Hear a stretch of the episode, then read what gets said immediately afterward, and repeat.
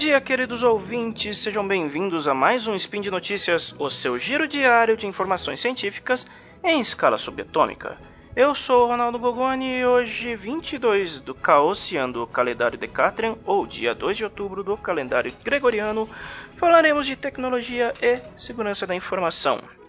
E no programa de hoje nós temos uma inteligência artificial capaz de reconhecer pessoas em multidões, mesmo estando disfarçadas, o dilema dos desenvolvedores para criar uma programação moral para sistemas autônomos de veículos e uma homenagem póstuma ao homem que salvou todos nós de nós mesmos. Speed Notícias.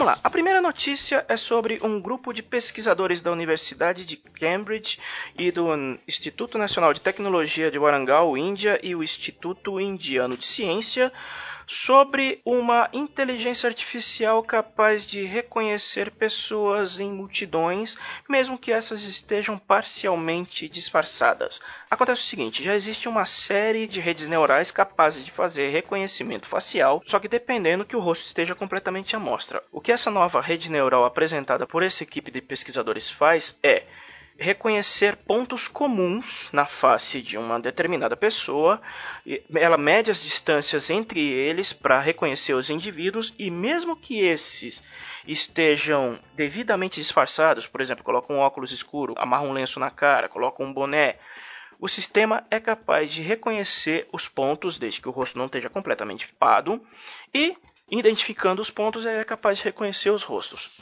Por que, que isso é preocupante? Esse software, se mal utilizado ou bem utilizado, depende da, do ponto de vista, ele pode vir a ser capaz de identificar pessoas em aglomerações e multidões, por exemplo, manifestações, reconhecer indivíduos independente do que eles estejam fazendo no, nesses eventos. O sistema ele é apurado o suficiente, ele foi desenvolvido, ele quer dizer, como toda a rede neural, ele foi treinado com cerca de duas mil imagens de cada um dos indivíduos que ele analisa. A rede pegou esses dados, mastigou, triturou, digeriu e aprendeu a reconhecer os rostos, independente de qual parte deles esteja oculta. Ele só precisa de algumas, alguns pontos, por exemplo, os olhos estarem visíveis, a sombra do nariz, no caso se a pessoa estiver usando um lenço na cara.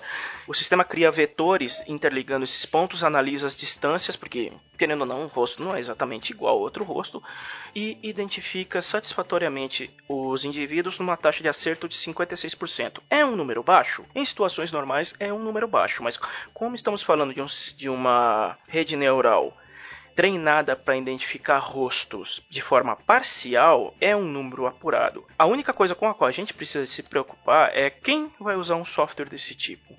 Empresas podem fazer isso para identificar pessoas em multidões.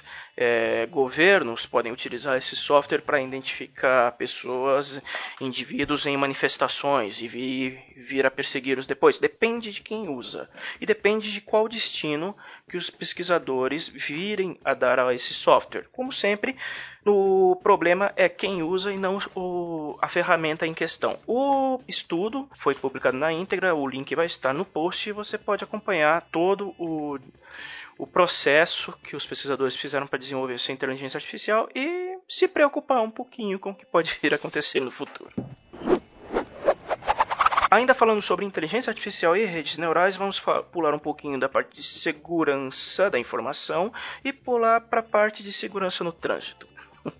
O que acontece é o seguinte: algumas empresas têm desenvolvido estudos recentes sobre como que os sistemas inteligentes serão capazes de guiar os nossos veículos no futuro. O grande problema reside em como esses sistemas resolverão problemas em caso de um acidente. Por exemplo, Digamos que você está num carro inteligente, ele está dirigindo o seu. Ele está levando você do ponto A ao ponto B, é, numa serra, de noite e está chovendo. E o carro derrapa. O sistema reconhece que se ele fizer todas as correções, ele é capaz de salvar o motorista. Digamos assim, ele está sozinho no carro, só tem uma pessoa. Mas se ele fizer todas as correções, ele vai, acert... ele vai jogar o carro contra um ponto de ônibus e acertar três pessoas. Aí eu não estou inferindo se ele vai matar as pessoas ou não. O sistema não tem como prever isso. Se você partir do ponto de, de desenvolver um sistema puramente lógico para criar carro, ele vai partir da premissa que o Spock defendia em Star Trek, que é as necessidades da maioria sobrepõem as da minoria ou de um só. Então o carro interromperia todas as correções e jogaria o infeliz motorista ladeira morro abaixo. Qual que é o problema disso? Apesar de ser uma decisão lógica, o sistema vai priorizar três vidas sobre uma vida.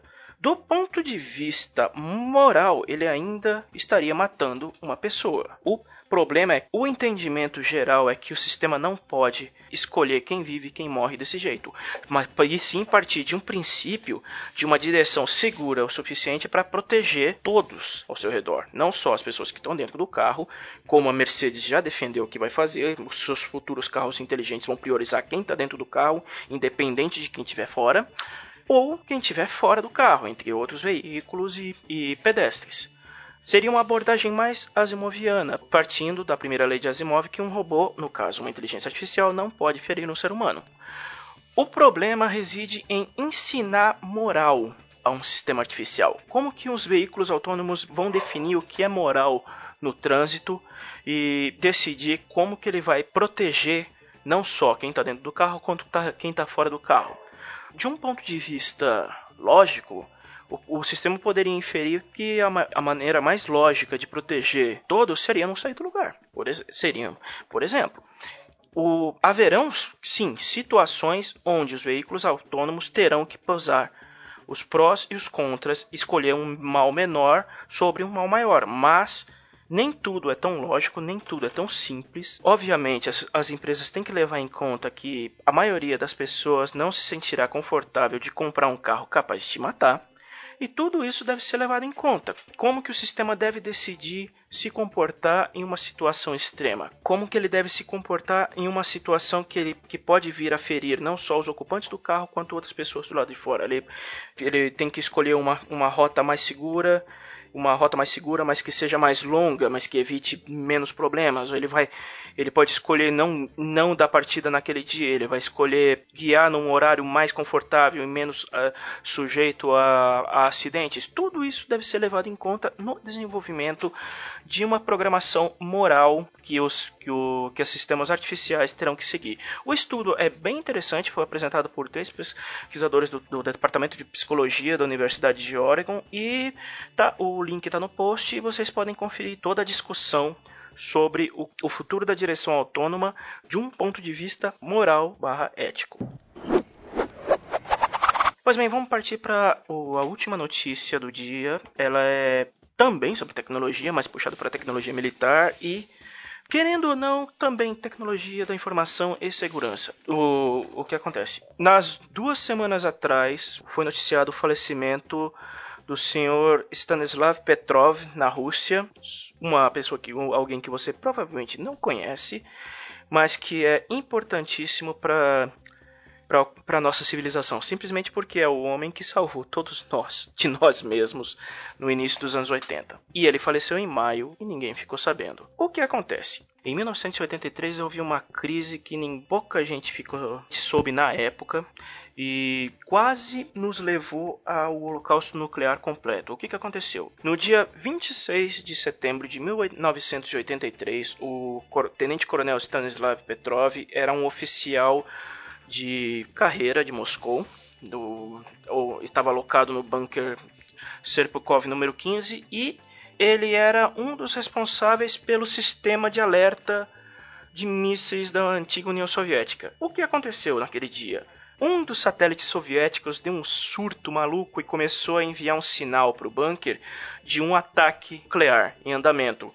Ele estava apontando cinco mísseis é, em direção à União Soviética. O procedimento padrão, que é o que o Petrov deveria ter colocado em prática, é o que a gente chama de MED, que é destruição mútua assegurada. Numa situação de ataque nuclear partindo dos Estados Unidos ou de seus aliados da da OTAN, a resposta deveria ser imediata de Moscou contra os Estados Unidos de disparar todo o arsenal nuclear rumo ao inimigo. O problema é que alguns dias antes, no dia 31 de agosto de 83, o voo KAO 007 da Korean Airlines, saindo de, de Nova York para Seul, invadiu o espaço aéreo soviético e acabou abatido por dois Su Sukhoi 15.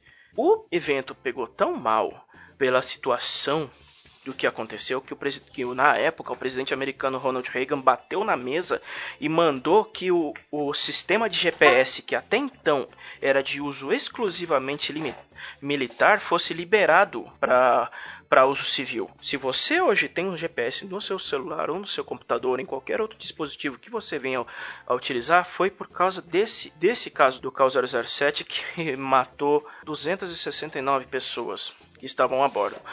Petrov, a princípio, pensou que o, o, o ataque, o ataque, entre aspas, tinha sido uma retaliação ao caso do CAL, 00, ao CAL 007, mas a pergunta que ele fez na época foi um, se era um ataque realmente dos Estados Unidos, por que, que os americanos iam mandar só cinco mísseis? Não fazia sentido, não fazia o menor sentido um ataque daquele, daquele porte. Ainda assim, o procedimento padrão que ele deveria ter seguido era responder de imediato disparar tudo contra os Estados Unidos. O problema é, se ele tivesse feito isso, a resposta da OTAN seria imediata e dispararia todo o arsenal nuclear contra a União Soviética, que por sua vez geraria uma resposta imediata do Pacto de Varsóvia. No fim das contas, se Petrov tivesse autorizado o ataque, nenhum de nós estaria aqui hoje. A gente teria a gente, a gente estaria, teria revertido a um estado com nenhum ser vivo na face da Terra devido a um, a um holocausto nuclear.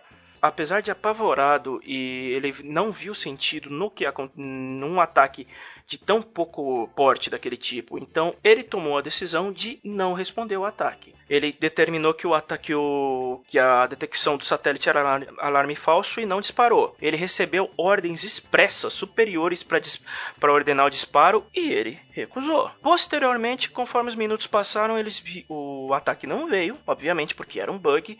Foi descoberto depois que o satélite é, russo deu um piripaque por um alinhamento muito raro do, da, da luz solar com nuvens das altitudes que veio a enganar os sensores e fazer ele reportar os, os cinco mísseis inexistentes.